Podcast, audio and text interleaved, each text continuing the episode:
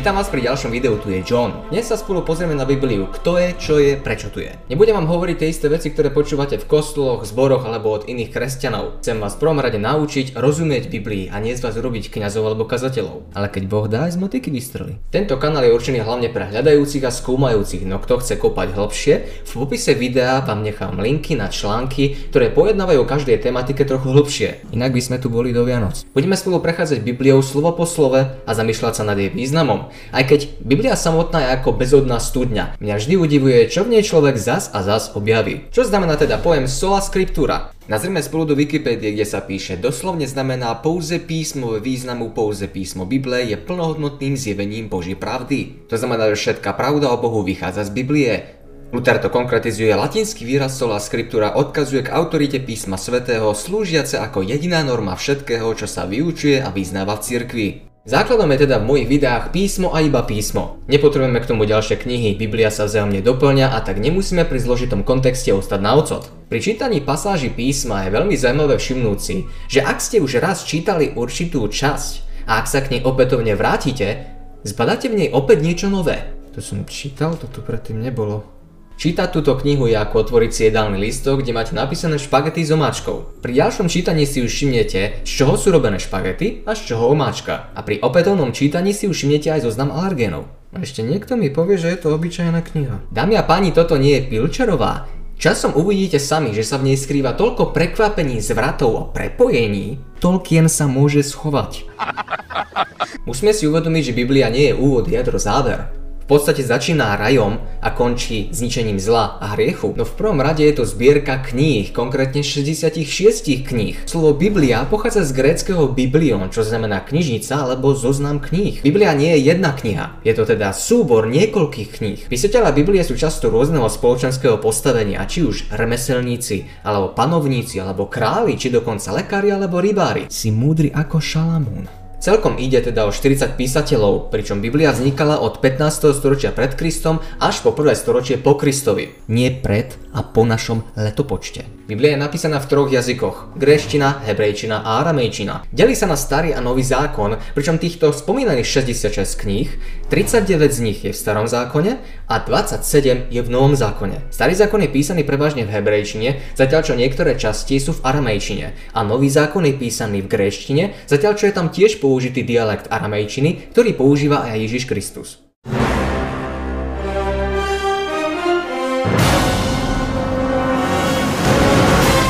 Vedeli ste, že Biblia má skoro 32 tisíc veršov, obsahuje aj 3200 otázok, 6500 príkazov, 1260 zasľúbení a viac ako 8000 proroctiev. Stojí za to všimnúť si, že najdlhšou kapitolou je 119. žalm a najkračšou 117. Presne v strede Biblie je teda 118. žalm. Odporúčam vám prečítať si ho. Úplným centrom Biblie je 8. verš v tejto kapitole, ktorý znie Lepšie je utieť sa k hospodinovi ako dúfať v človeka. Hmm, od tohto miesta je to dopredu aj dozadu 594 kapitol, čo je spolu 1188 kapitol. Je iba náhoda, že je to 118. žalm a 8. verš? Posúďte sami.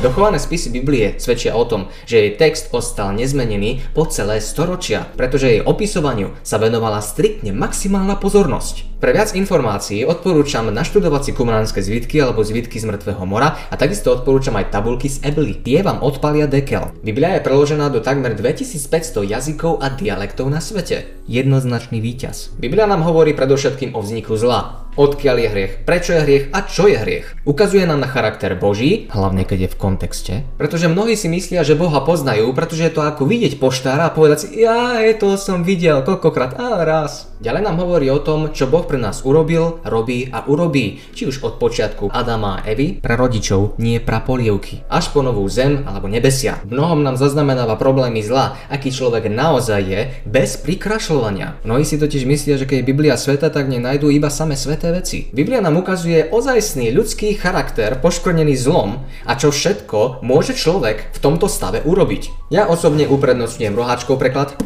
Jazyk je síce trochu archaický, ale je o mnoho bližšie k originálu ako nejaké moderné nové preklady. Snažia sa týmto prispôsobiť modernému človeku, no určité slovíčka potom vynechávajú a kontext potom naberá trochu iný význam. Každopádne, či už máte hociakú Bibliu, základom je ju čítať, tak zotrite z nej ten 3 cm prach a otvorte ju po tých 10 rokoch, čo ste ju dostali na birmovku. Osobne nazývam Bibliu jedno veľké puzzle. 55 tisícovka. Pretože keď si ju prvýkrát prečítate, pamätáte si z nej možno toľko, že je to puzzle 20. Čes výnimkám. Keď však čítate ďalej, zbierate ďalšie a ďalšie dieliky. Tým sa tento obrazok stále zväčšuje a tam, kde ste si mysleli, že je to hríva koňa, je to vlastne jeho chvost.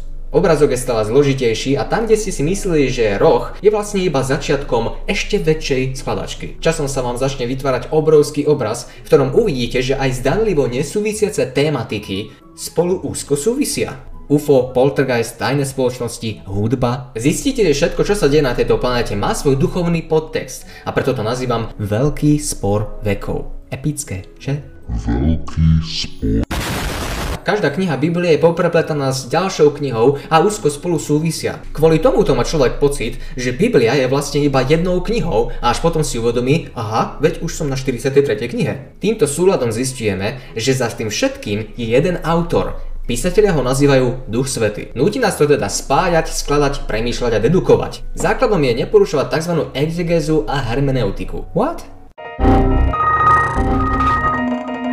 Znie to zložito, no pozrime sa, čo znamená exegéza. Exegéza je kritické skúmanie akéhokoľvek textu, zvlášť ale náboženského, ako napríklad Biblia. Samotné slovo znamená vytiahnutie významu daného textu. Niekedy sa chápe ako protiklad kladaniu vlastného výkladu do daného textu. Znamená to teda, že ideme do Biblie s tým, že nám Biblia chce niečo povedať a nie s tým, že ja si idem podtrhnúť svoje vlastné presvedčenie. Potom tam nájdem aj červenú karkulku. Potom je tu hermeneutika, čo je umenie a teória vysvetľovania a ako náuka sa teda zaoberá vysvetľovaním historických textov. Všimnite si, že tá sa usiluje zhromaždiť všetky dostupné historické údaje, ktoré by text osvetľovali aj z pohľadu vonkajších súvislostí. Mnohé texty sú potrhnuté historickým vplyvom, historickým pozadím, židovskými zvykmi, rôznymi predstavami vtedajšej doby, ktoré používa vo svojich podobenstvách aj Ježiš Kristus. Ak tomuto ľudia nechápu alebo si to na schvál nevšímajú, potom dôjdu z kontextu k úplne inému záveru. Čo je ešte horšie, zakladajú si potom na tom svoje nebiblické dogmy, ktoré znejú biblicky. Dogma o červenej karkulke. Čo si pamätajte, keď pozeráte tieto videá, je, že nechcem od vás, aby ste si pamätali celú Bibliu. Chcem, aby ste jej porozumeli, jej významu, jej myšlienkam a aby sme si ju prečítali raz a navždy. Keď pochopíte jej hlavné myšlienky, je už iba na vás, ako sa k nim postavíte a ako ich dáte do svojho života. Moje heslo, prečítať Bibliu iba raz, ale poriadne a s porozumením. Rovnako podstatné je si uvedomiť, že jedno je teória a druhé je prax. Biblia a jej vplyv nás majú premieňať a nie len informovať. Toto nie je denník nový čas. Teda ak by som bol Noé, hlásal by som vám o tom, že príde potopa, nemali by ste hovoriť Dobre rozpráva, správna to reč, niečo z neho bude. Ale radšej sa nad tým zamyslieť a uvedomiť si, čo tým chce písmo povedať pre váš život, pre vašu konkrétnu situáciu, v ktorej práve ste. A v neposlednom rade, čo to hovorí o Bohu, o jeho charaktere a jeho prístupe k zlu, k hriechu a k nám samotným. V ďalšom videu sa spolu pozrieme na to, aký je obsah starého a nového zákona, čo môžeme nájsť v starom zákone, preberieme si každú jednu knihu a vycucneme si z nej túto ideu. Založte si čitateľský denníček. Just do it! Taktiež sa pozrieme do nového zákona a zhrnieme si každú jednu z tých kníh, o čom približne je. Dúfam, že sa vám dnešné video páčilo a že na Bibliu už budete pozerať úplne iným pohľadom. Mami, kde si mi dala Bibliu? Nie, to si mu videla na poličke, tam bola doteraz, kde je.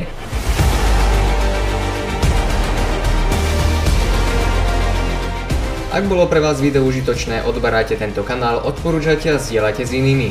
Kto by mal záujem na stránke v kolónke informácie, nájdete štúdium biblických lekcií na stiahnutie. Do komentárov mi v dnešnej časti napíšte vaše otázky k tejto tématike a neskôr si ich zodpovieme.